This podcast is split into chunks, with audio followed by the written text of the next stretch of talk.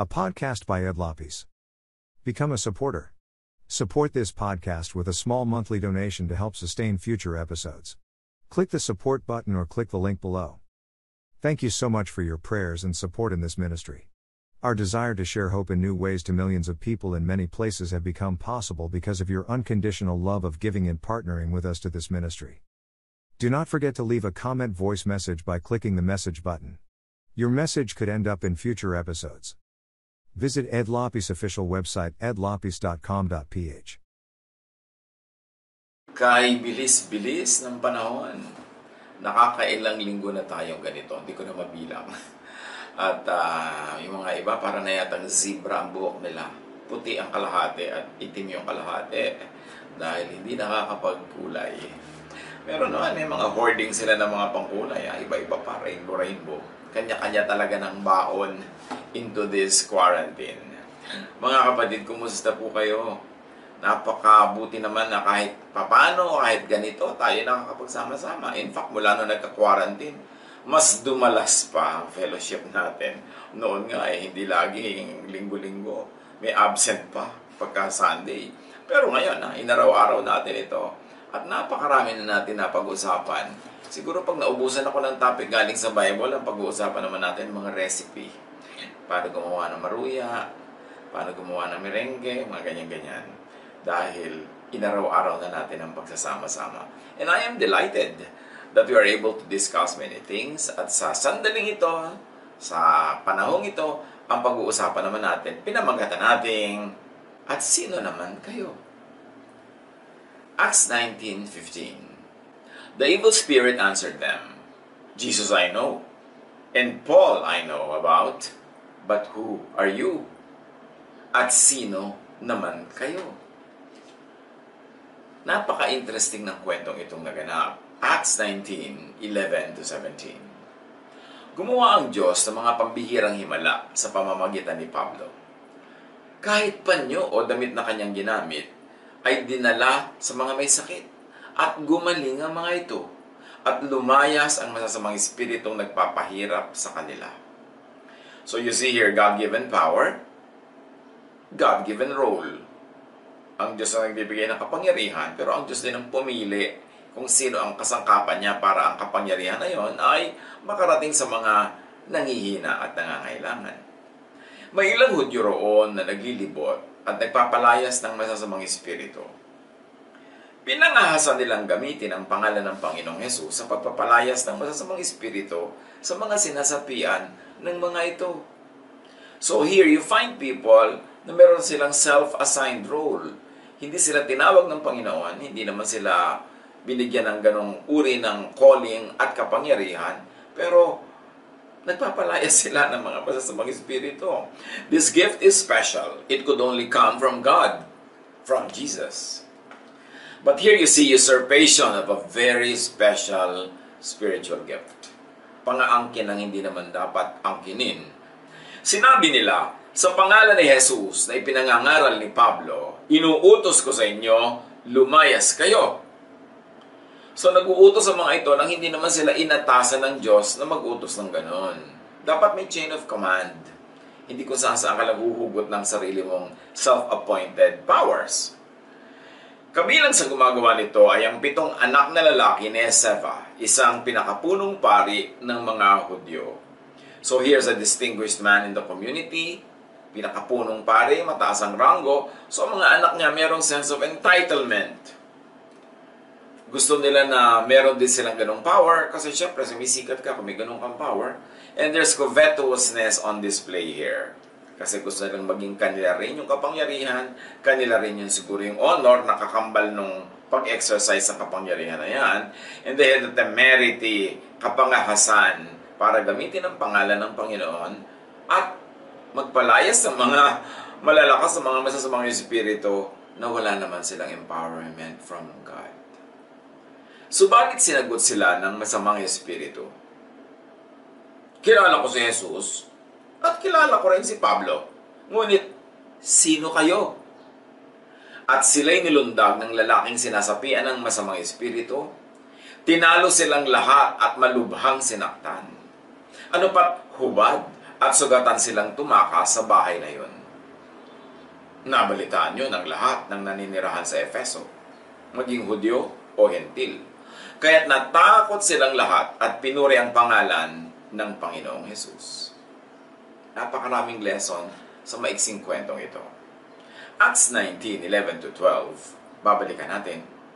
God did extraordinary miracles through Paul, so that even handkerchiefs and aprons that had touched him were taken to the sick, and their illnesses were cured, and the evil spirits left them. Ito mga panahon na ito, the times of miracles, the times of uh, the Lord and the times of the first century church, maraming miracles na nagaganap. Very strong ang presence ng Holy Spirit, and more than that, very strong ang presence ng Holy Spirit sa puso ng mga nananalig.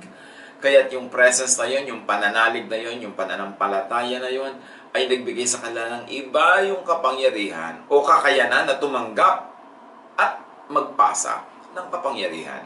It was a very special age. So Paul had and was a dispenser of God's power. Acts 19.13 Some Jews who went around driving out evil spirits tried to invoke the name of the Lord Jesus over those who were demon-possessed. They would say, In the name of Jesus, whom Paul preaches, I command you to come out. So sila yung mga gaya-gaya, putumaya.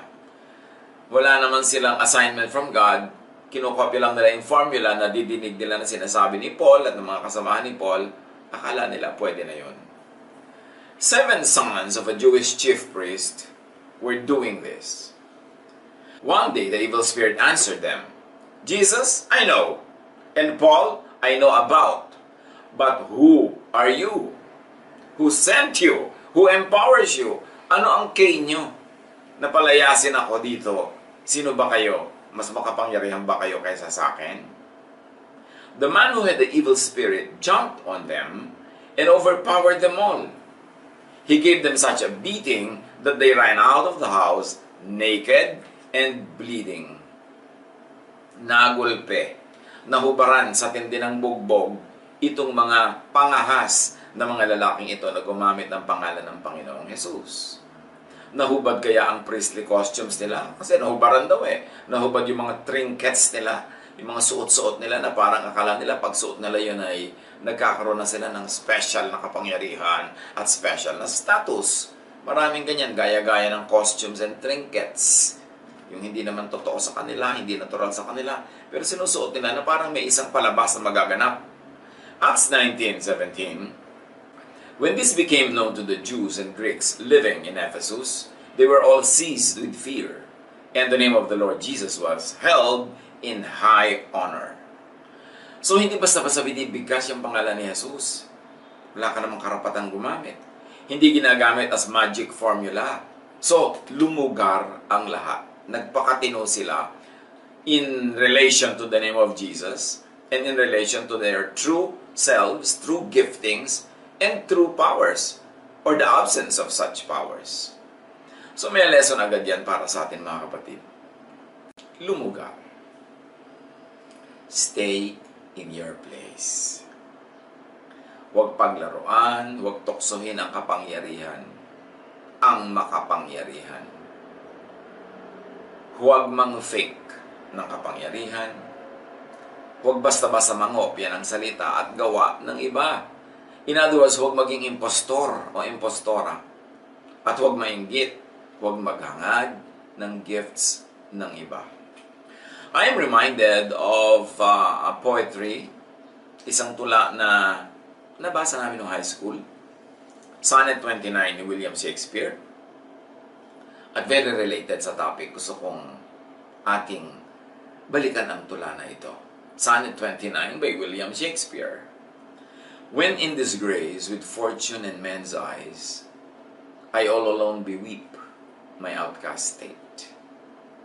In troubled deaf heaven with my bootless cries, and look upon myself and curse my fate. So bago tayo lumalim, sinasabi niya na mag-isa kong itinatangis ang aking kalagayan, ang aking kawawa at abang kalagayan. At ang mga kaiiyak ko sa langit ay parang bingi na ang langit, wala nang talag. At ako tinitingnan ko ang sarili ko na halos sumpain ko ang aking buhay, ang aking sinapit. Wishing me like to one more rich in hope, featured like him, like him with friends possessed. Desiring this man's art and that man's scope, with what I most enjoy, contented least. So yung pala ang source ng kanyang problema na may kinakaingitan. Hinahangad niya yung uh, kalagayan ng isang kapwa na maraming makaibigan, maraming katalinuhan, maraming kakayanan, samantalang siya daw ang konti-konti ng kanyang mga kakayanan na hindi-hindi pwedeng sumaya yung tao kinakaingitan niya kung nagkapalit sila ng kalagayan. Yet in these thoughts, myself almost despising, haply I think on thee, and then my state. Like to the lark at break of day arising from sullen earth, sings hymns at heaven's gate. For thy sweet love remembered such wealth brings, that then I scorn to change my state with kings. Pero sa kabila daw noon, pag naalala niya, sa kanyang paninimdim, sa kanyang self-pity, naalala niya itong taong kausap niya sa tula, naalala niya, mahal mo pala ako, naalala ko ang pag-ibig mo sa akin, eh para isang ibon akong umaawit doon sa mga tore ng simbahan at umaakyat sa kaulap-ulapan sa mga pintuan ng langit. Kasi pag naalala ko ang pag-ibig mo sa akin, na ako ang mahal mo at hindi ang iba, eh parang ayoko rin makapagpalit ng pwesto kahit pa sa mga hari. At ang sonnet 29 ni Shakespeare ay pinangahasa nating Tagalogin. So, hayaan nyo. Nabalikan natin itong sonnet 29 sa Tagalog. Tinagalog ng inyong lingkod. Kung parang kulang sa yamat dangal, walang karamay sa kaabahan. Bingi ang langit sa aking pagtangis at sa pagsumpa sa aking sinapit. Hangad matulad dun sa mayaman, mapag-asa at makaibigan. Kakayanan niya ay inaasam, pagkat ang sakin ay sobrang kulang. Kung itong loob ay manghinaman, lumalakas na, maisip ka lang. Tulad ng ibon na sa umaga ay gumigising ng buong saya, mula sa lupang ubod ng tamlay, umaakyat na at lumilipad. Paakyat sa pintuan ng langit upang mag-alay doon ng awit. Maalala lang ang iyong paglingap, ang lahat-lahat nagiging sapat. Katayo ay di pagpapalit sa mga hariman sa daigdig. So merong ganon. Naiingit ka man sa iba, alalahanin mo ang iyong sarili, alalahanin mo ang bigay sa iyo ng Diyos, alalahanin mo ang mga blessing na binigay sa iyo, at yun ang ipagdiwang mo para ka sumaya. You will feel miserable when you compare yourself with others. But look into your life, look at yourself, and look at the wonderful things God has given you para kang maging mapagpasalamat at kontento. Alalahanin ang pag-ibig sa iyo ng Diyos. At papayapa, sasaya, sisigla ang lahat. Kahit ngayon, sa ganito mga lockdown moments, alalahanin mo na kasama mo ang Diyos.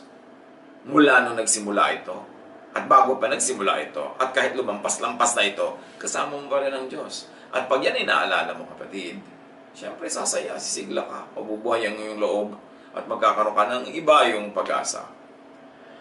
Maiibig mo ang bigay sa iyo ng may likha pagka inisip mo kung paano kanya binless in a special way. Huwag mong hanapin sa buhay mo yung ibinigay ng Diyos sa iba, ang tingnan mo yung ibinigay sa iyo at yun ang enjoyin mo. Tulad ngayon, kahit sa lockdown, huwag kang tumingin sa malayo, huwag mong isipin yung mga bundok kung wala ka sa bundukan, huwag mong isipin yung mga mall kung wala ka sa mall, huwag mong isipin yung tabing dagat, yung kung ano-ano na wala, ang isipin mo yung nandyan sa tabi mo, sa tabi ang sa paligid mo, yung nandyan sa iyong bahay, ang iyong pamilya, at mag enjoy ka. Pagka sinabi mo, ay salamat sila kasama ko, nag enjoy ako, salamat, may oras kami together, at lalong-lalo kung meron naman tayong kinakain kahit paano, edi pagpasalamat tayo.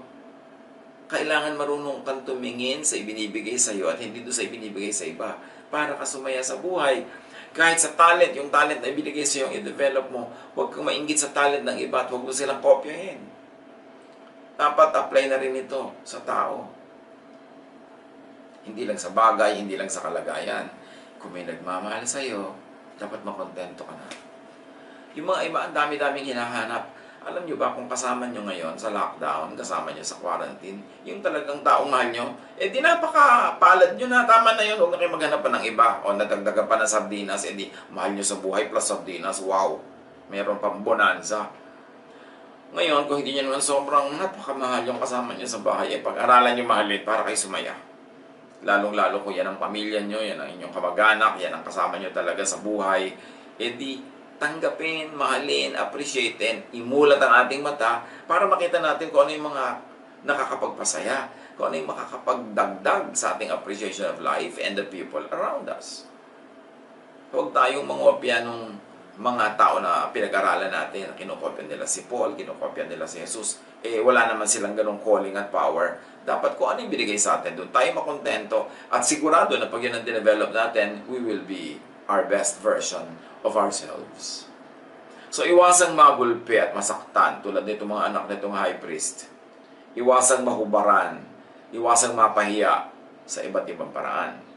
Marami kasing equivalent ang kwento na to. Hindi lang sa pagpapalayas ng espiritu tayo nangongopya, sa maraming bagay. At dahil sa pangungopya natin, tayo ay nagugulpi, nasasaktan, nahuhubaran, napapahiya sa maraming iba't ibang paraan din. Maraming paraan para mahubaran ang tao yung lamang na lumalabas yung hina mo dahil yung hindi yung tunay mong lakas ang yung kinakapitalize, eh isang pagkakahubad yun. Yung nagpapanggap ka na hindi naman ikaw yun, pero nagpapretend ka na yun yun, mapapahiya at mapapahiya ka rin. Masasaktan ka rin. Kaya magpakatotoo. Ask yourself, who am I? How did God create me? What are the gifts God had given me? Am I true to myself? to nature, to the gifts and calling that God has designed for me, maging totoo. Magpakatotoo. Huwag mangopya ng iba. Huwag pilitin ang hindi mo kaya sapagkat sigurado meron namang naturally given to you na kayang-kaya mo, likas sa'yo, doon ka mamumulaklak, doon ka mamumunga, doon ka sasaya, at doon ka makakapagpasaya ng kapwa. God bless us all.